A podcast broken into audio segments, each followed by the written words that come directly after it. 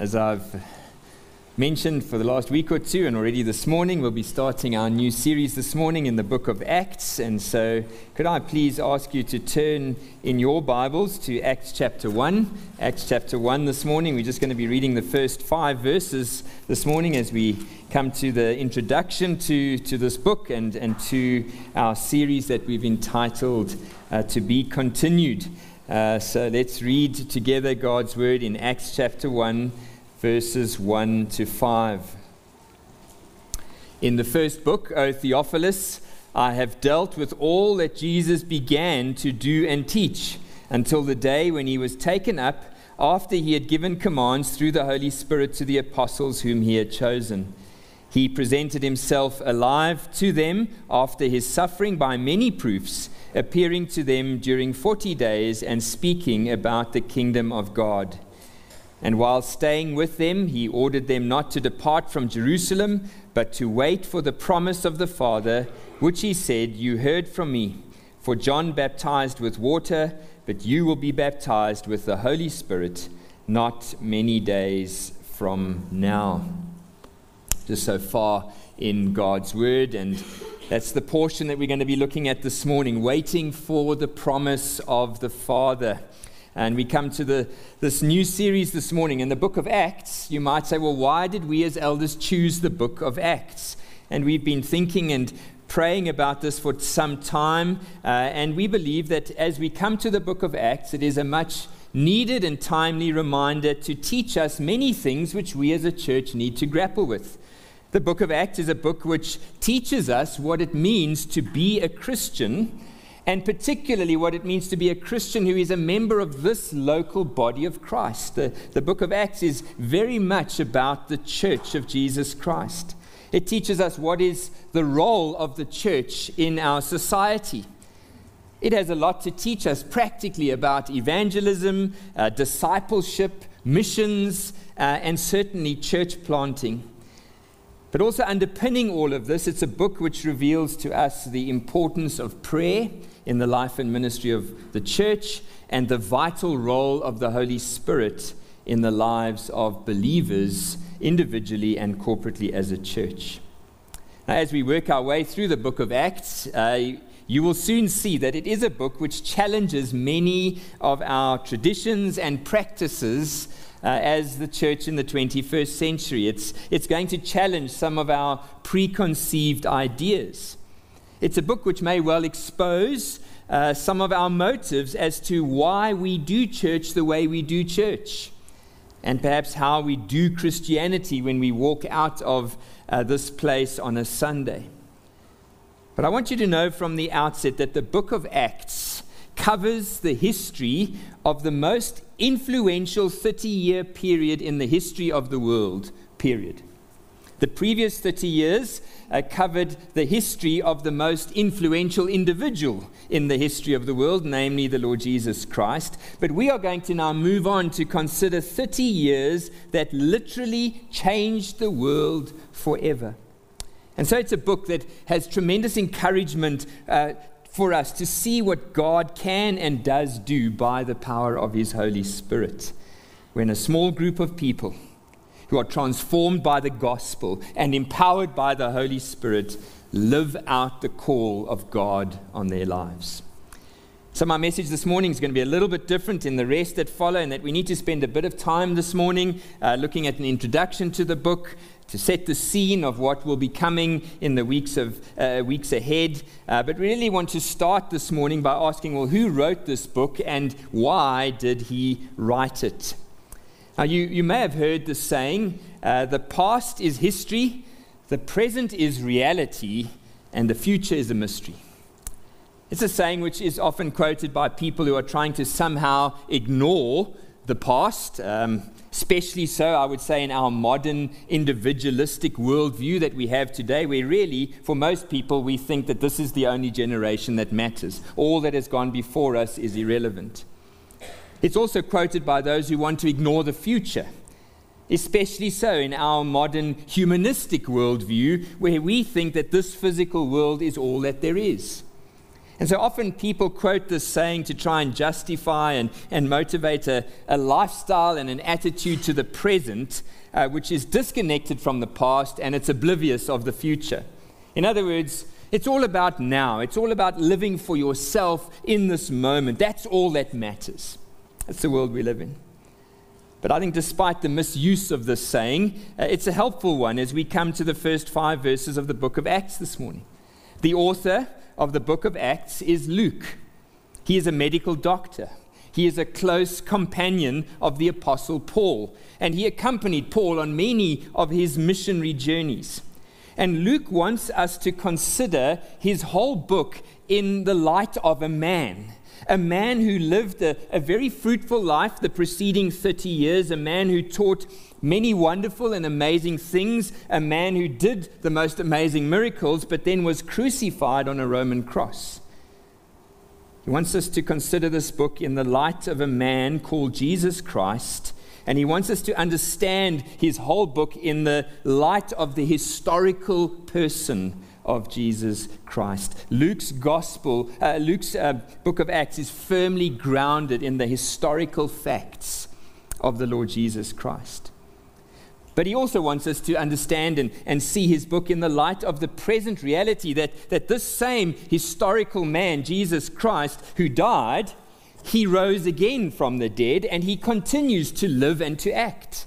He ascended into heaven and he continues to, to teach his people and to accomplish great things uh, in the world today.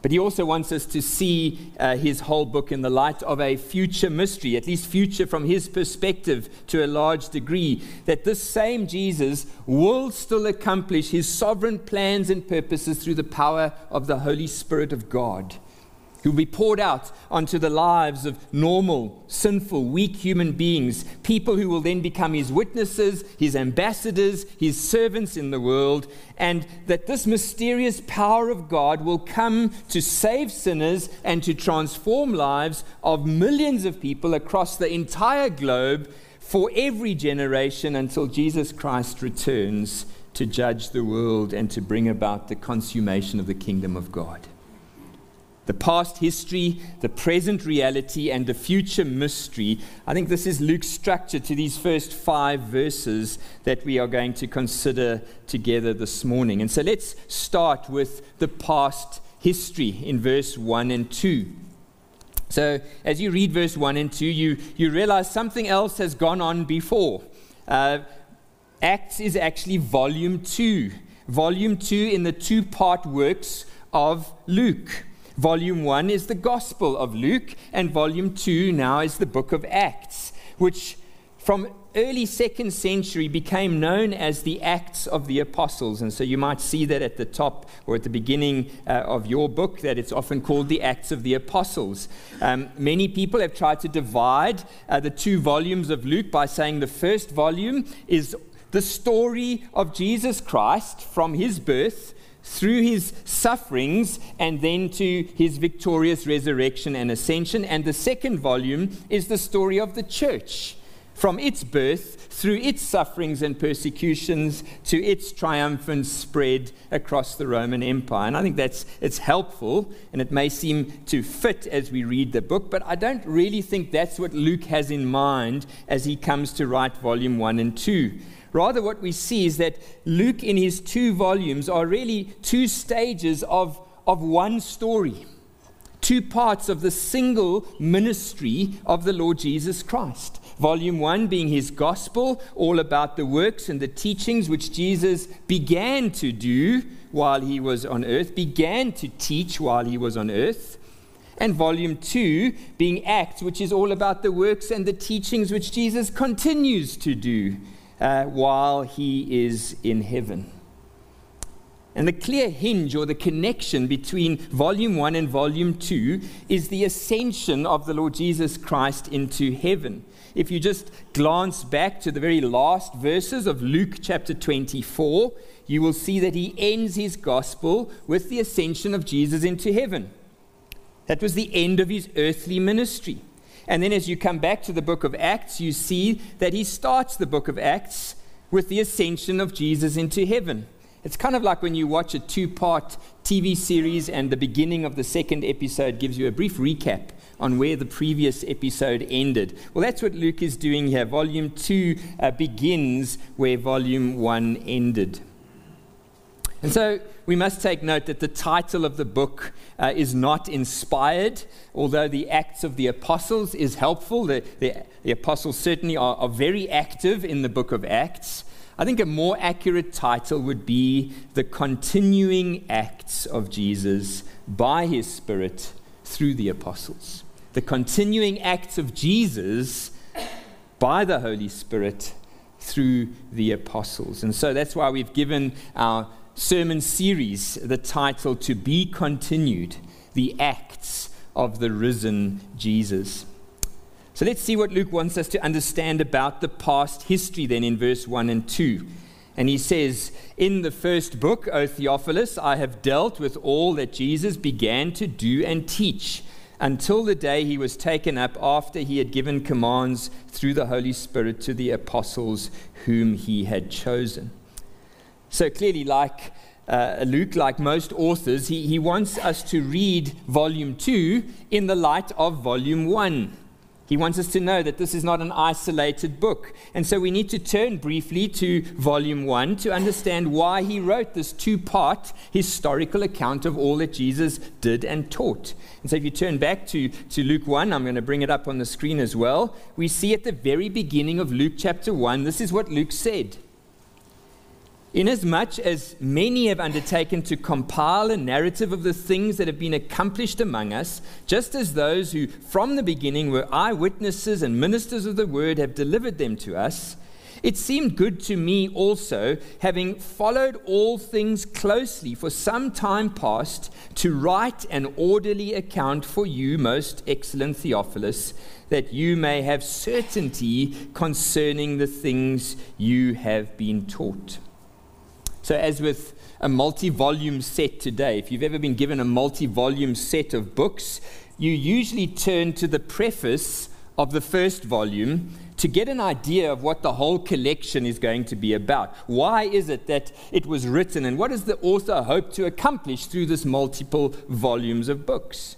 And, and we see it's no different here with Luke he's made it clear from the very beginning of his gospel that he wants Theophilus, we don't know too much about who that is, but his readers for certain, uh, as it was passed down as one of the gospels of Jesus Christ to the church, he wants his readers to know for sure, with certainty, in other words, all doubts removed, the things pertaining to the person and the work of Jesus Christ. So as we look back at Luke 1, 1 to 4, and we then combine it with Acts 1, 1 and 2, we see that Luke summarizes his first volume as the historical account of all that Jesus began to do and teach before he was taken up, and the second volume then what Jesus continues to do after he has been taken up into heaven. And the single purpose for both volumes, for writing these two volumes, remains unchanged. That you and I may know for certain the true facts regarding Jesus Christ. Now, maybe there are some skeptics here this morning. Hopefully, not many, but maybe there's one or two who already says to me at this point, Clinton, so what? What does it matter to me or not if I do or don't know the historical facts about Jesus Christ? Just because Luke thinks it's important that we know these things for certain, what does that have any relevance to me? Well, I would say that if, if Luke was simply giving us the historical account of an ordinary human being, no matter how great, no matter how noteworthy that person was, maybe you've got a point it wouldn't really matter much at all if you learned the truth about that person's history. But the crucial difference this morning is we're not speaking about an ordinary man who lived and died and is no more. No, we are speaking about Jesus Christ. We're speaking about the second person of the triune God, fully God, who came into this world on a mission from God. And so we are not primarily interested in him as a historical figure, But much more importantly, we are interested in him because of who he is and why he came. That's why this is important. Uh, let me illustrate this. If you heard, if I announced this morning that President Cyril Ramaphosa was coming to visit Honey Ridge next week, your first question would be why? At least we know we wouldn't have load shedding next Sunday. But you'd ask why? Why? What's his purpose? Presidents don't visit Baptist churches on Sunday. And maybe you'll say, ah, well, he lives in the next town. Maybe he's just in the area and he's trying to win some extra votes for the election. But if you heard that next week King Charles was coming to Honey Ridge, or President Joe Biden, or Vladimir Putin, or Xi Jinping was coming to visit Honey Ridge next week, the rulers of the, the richest and most powerful nations in the world were coming to visit our church next week. You would definitely want to know why. Why? Because we're just too small, we're just too insignificant on, on the world map to warrant a visit from such a dignitary. Something big must be going on. Now, how much more then, if we can scale that up a thousand times, should we be thinking when we consider that the, the sovereign creator God of the universe, the universe which scientists tell us are filled with billions and billions of galaxies, and each galaxy contains billions of planets, that the sovereign God of the universe has chosen to visit our little insignificant blob called Earth. And not only just visiting for a Sunday, but he's chosen to become one of us. He's chosen to come and live among us in order to communicate with us and to commune with us. Surely, in your inner heart, no matter how hard or cold that might be this morning, you must want to know why. Why would the God of the universe want to come and visit us? Well, Jesus tells us why in John chapter 6, verse 38. For I have come down from heaven not to do my own will, but the will of him who sent me. And this is the will of him who sent me, that I should lose nothing of all that he has given me, but raise it up on the last day. This is the will of my Father. That everyone who looks on the Son and believes in him should have eternal life, and I will raise him up on the last day. And so, as we consider Luke's emphasis on the past history of Jesus Christ, we, we must not lose sight that this is history which will determine your eternal future. This is the history about the Son of God who became a man in order to reconcile broken, sinful human beings to the holy and righteous God of the universe. Listen to how John summarizes the purpose for his gospel. John does it at the end of his gospel. John 20, verse 31. The same thing as Luke. Jesus did many other things in the presence of his disciples, which are not written in this book. But I've written the things that I have written in my book, says John, that you may believe that Jesus is the Christ, the Son of God, and that by believing you may have life in his name. So we come back to our, our structure of the book of Acts. Luke, here, as a, as a professional medical doctor, wants us to know that he has painstakingly reviewed all the evidence. He has interviewed all the eyewitnesses. He's personally visited many of the locations. He's done research into all the source documents. And he has compiled an accurate and reliable historical account of all that Jesus began to do and teach and continues to do and teach in order that you and I may come to know with absolute certainty what is the truth about Jesus Christ. And that by knowing the truth, we would believe in him, and that by believing in him, we would have eternal life. Knowledge leads to faith, and faith leads to eternal life. It doesn't matter what you thought about history as a subject at school. This is history that matters.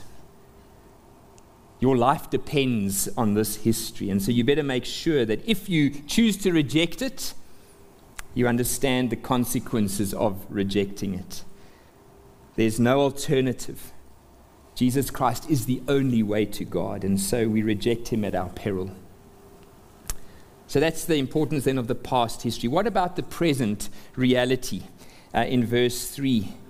As much as history is important, especially as it pertains to the person and the work of Jesus Christ, we have to admit this morning that if Jesus did not rise from the dead, then as the apostle says in apostle paul says in 1 corinthians 15 if christ did not rise from the dead then we who place our hope in him are of all people to be the most pitied there's no point in believing in a savior who is dead and so Luke moves on in verse 3 to make a very clear point that Jesus Christ is not just a historical figure who lived and died, but he's very much a present reality. Look at verse 3. He presented himself alive to them after his suffering by many proofs, appearing to them during 40 days and speaking about the kingdom of God. Now, this is the Apostle Paul who is a major character in the second half of the book of Acts. He writes his letter a bit later on to the church in Corinth. And he gives an expanded version of what Luke is telling us here in verse 3. Listen to Paul's account in 1 Corinthians 15. Paul says, For I delivered to you as of first importance what I also received that Christ died for our sins according with the Scriptures, that he was buried, that he was raised on the third day in accordance with the Scriptures, and that he appeared to Cephas, that's Peter, and then to the twelve. Then he appeared to more than 500 brothers at one time, most of whom are still alive. You can go and check. That's what he means there. They're still alive. Go and find out if I'm telling the truth. Yeah, okay, a few have fallen asleep. But the rest you can go and confirm. And then he appeared to James, and then to all the apostles, and last of all, as one untimely born, he appeared also to me. The point is that Jesus Christ is a present reality.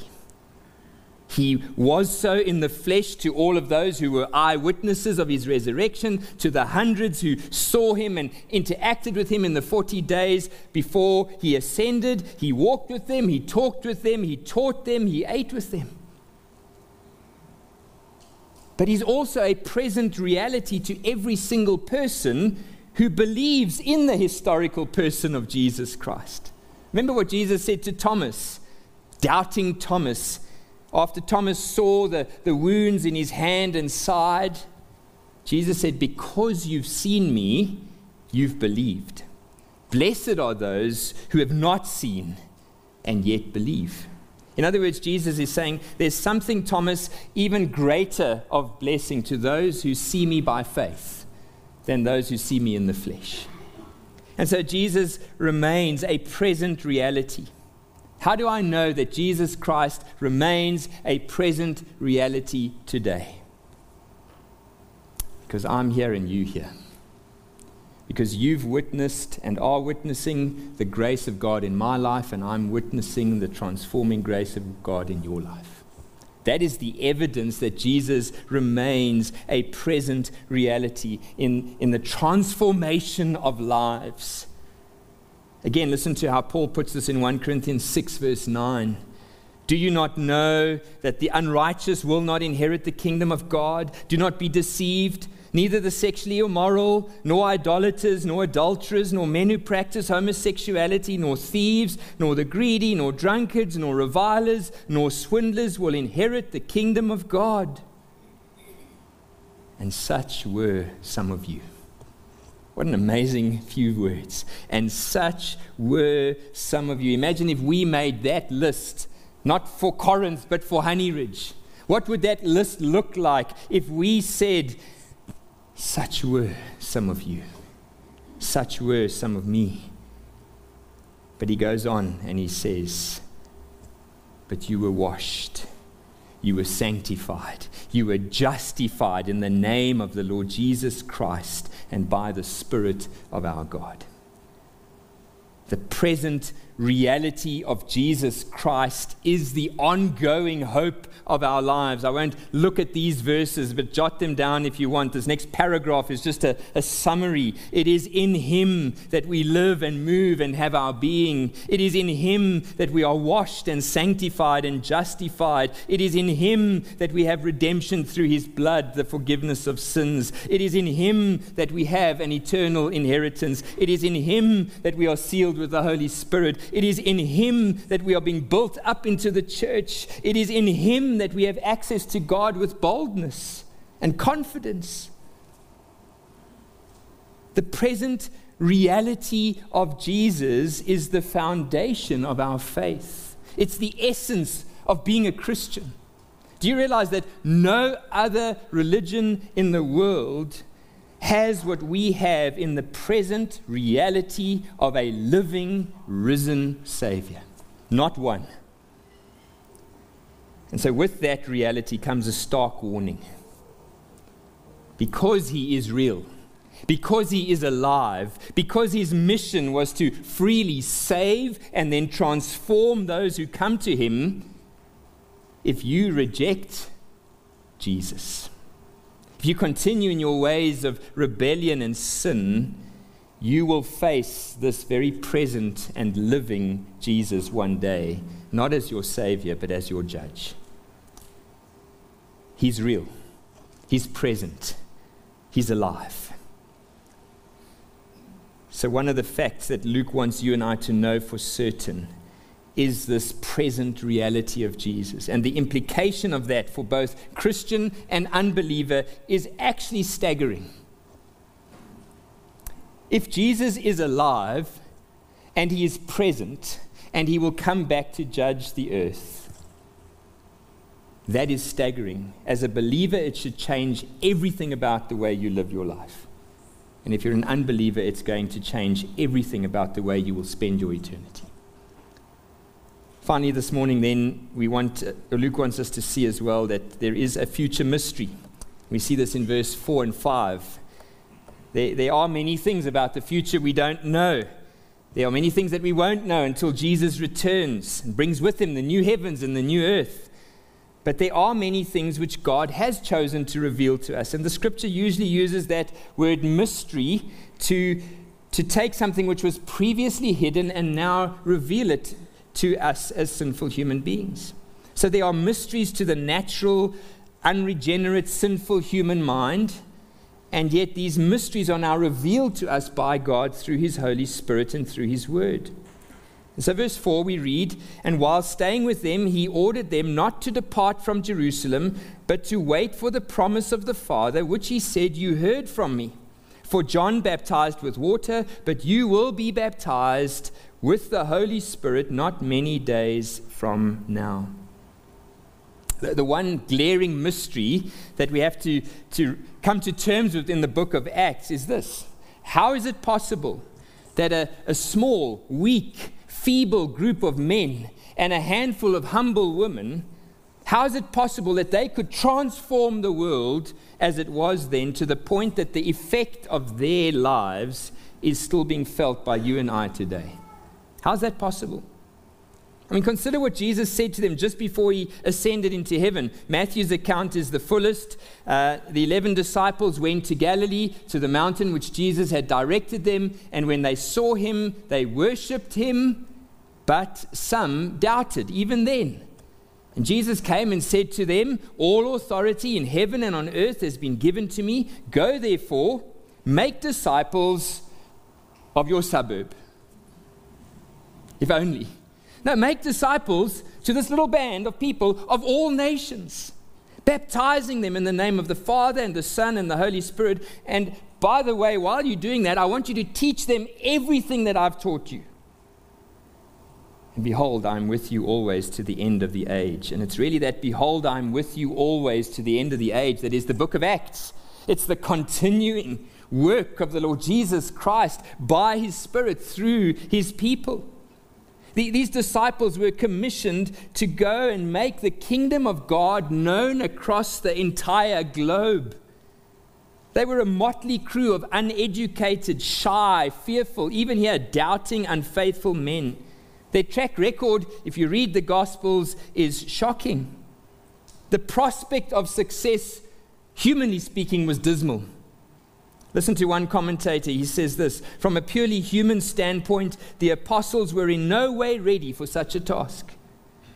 There were things that they still did not understand. Their faith was weak. They'd not only failed in public witness, but also in private loyalty and in personal faith. Peter, their acknowledged leader, had vehemently and profanely denied even knowing Jesus. With the exception of John, all the disciples had fled in fear of their lives and were nowhere to be found at the crucifixion. Although Jesus had explicitly predicted his resurrection, the disciples scoffed at the initial reports that his tomb was empty. When Jesus appeared to them, he found them cowering behind locked doors for fear of the Jewish authorities. Thomas, who was not present, refused to believe even the testimony of the other ten apostles. The apostles themselves obviously lacked the understanding and the power to complete Jesus' unfinished ministry. However, in these last words to them before his ascension, the Lord Jesus reiterates the promise of the Holy Spirit. He will empower the apostles, He will empower all subsequent believers with the resources necessary to finish the Savior's work. And so, this prologue to Acts gives us the key to understanding the, the future mystery.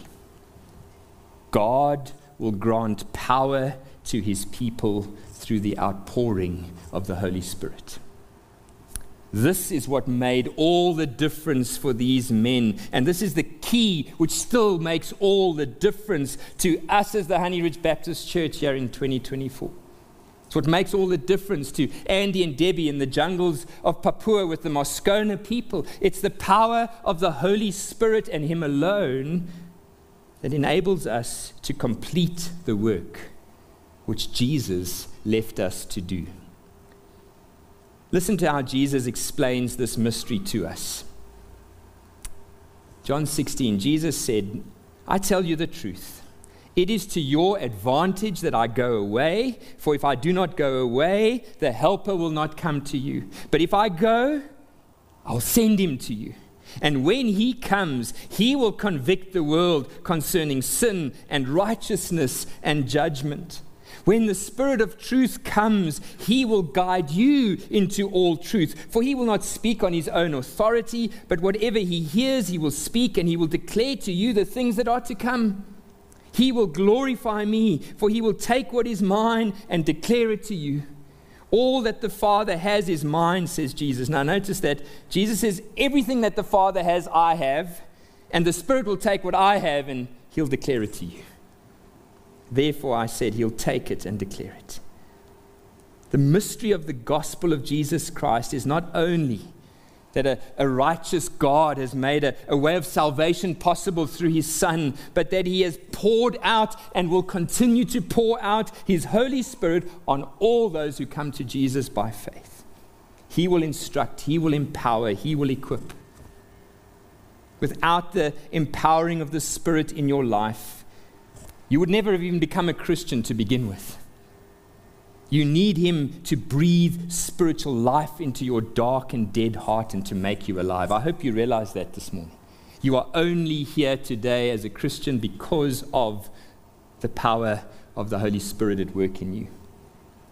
But without the empowering of the Holy Spirit in your life, you won't even be able to live one day in a way which is pleasing to God. You, you can forget about New Year's resolutions. I mean, we're already in February and they're gone. Without the Spirit, you have already lost the battle against sin and its power in your life. Without the empowering of the Holy Spirit, you'll never be able to do the, the good works that God has prepared in advance for you. You won't be able to love your wife as Christ loved the church. You won't be able to submit to your husband as, as the church submits to Christ. You won't be able to teach and train your children in, in the paths of righteousness. You won't be able to serve your boss as if you were serving Christ. It's impossible. Without the empowering of the Holy Spirit in your life, you will not be able to give a reason for the hope that you have when someone asks you about your faith. without the empowering of the Holy Spirit in us as a church, we will never be able to fulfill the Great Commission to make him known here in Johannesburg and in Gauteng and in South Africa and to the uttermost parts of the earth. So, my question to you this morning is this Have you waited on God to receive his power from on high? Have you received the promise of the Father? If Jesus gave such a clear command to his disciples, he said to them, Wait, don't go anywhere. Don't even think about trying to do anything for me in Jerusalem. Wait for the Holy Spirit. If Jesus had to tell 11 men who had been with Jesus every single day for three years, if he had to tell them to not do anything without the power of the Holy Spirit, how much more do we not need the power of the Spirit in our lives? I'm not speaking here about some kind of second blessing. I'm speaking here of true and genuine conversion, being born again as the child of the living God having His Spirit remove your heart of stone, for Him to give you a heart of flesh, a heart which loves God more than anything that this world has to offer.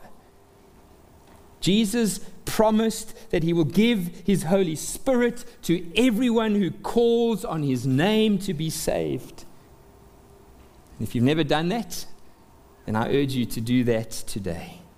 You do not know when God will require your life from you. You do not know when you will stand before the risen Jesus as judge. Won't you surrender yourself to Jesus as Savior and Lord? Receive this amazing gift from the Father that you might be in a right relationship with your Creator now and He might empower you to, to live for Him on this earth. But I assume I'm speaking in the majority to those of you here this morning who are children of the living God. Can I urge you this morning to not be satisfied with a sloppy and weak experience of the power of the Spirit in your life? We're going to see in the rest of our studies that God continued to fill and empower those who submitted themselves to Him daily. And as they expended themselves, literally expended themselves for the kingdom of God, they did not run out of steam. Their capacity and their desire for His presence and His power only increased, and their hearts were stretched, and their minds grew, and their efforts expanded as God continued to bless them who made themselves His instruments. So, can I encourage you this morning if you are running out of steam in your service of the Lord today, won't you wait afresh on God to grant you His Holy Spirit? Don't back out from service. No, run to Jesus and plead with Him for more of His Spirit in your life. Are you weak and afraid? You're so scared that someone might ask you, Are you a Christian? Will you tell me what that means? Don't withdraw into isolation. Don't go and hide on your own. No, grab hold of what Jesus says, like these disciples did. Wait on Him to receive the Spirit in greater measure so that you too can be bold for Jesus. Perhaps you're struggling with a very difficult domestic or work situation. It's draining you of your strength. Run to Jesus. Pray to Him. Read His Word. Draw near to Him to give you the grace and the power to be the person that He has put you in that very circumstance, that very home, that very work situation to shine His light. The will of God will never lead you where the grace of God by His Holy Spirit will not sustain you. You are not where you are by accident. God has you there by his sovereign purposes, and by his Holy Spirit, he will sustain you. And so there's great comfort for us this morning who know Jesus. May this be a, a challenge to just continue, to, to just continue afresh, to give ourselves to Christ, to make sure that we are not quenching the work of the Spirit in our lives through unrepentant sin. May we strive day by day not to walk in our own strength, but in the strength that the Lord Jesus Christ has promised as we seek to live out his great commission uh, here in our city and further afield. Let's come to the Lord in prayer.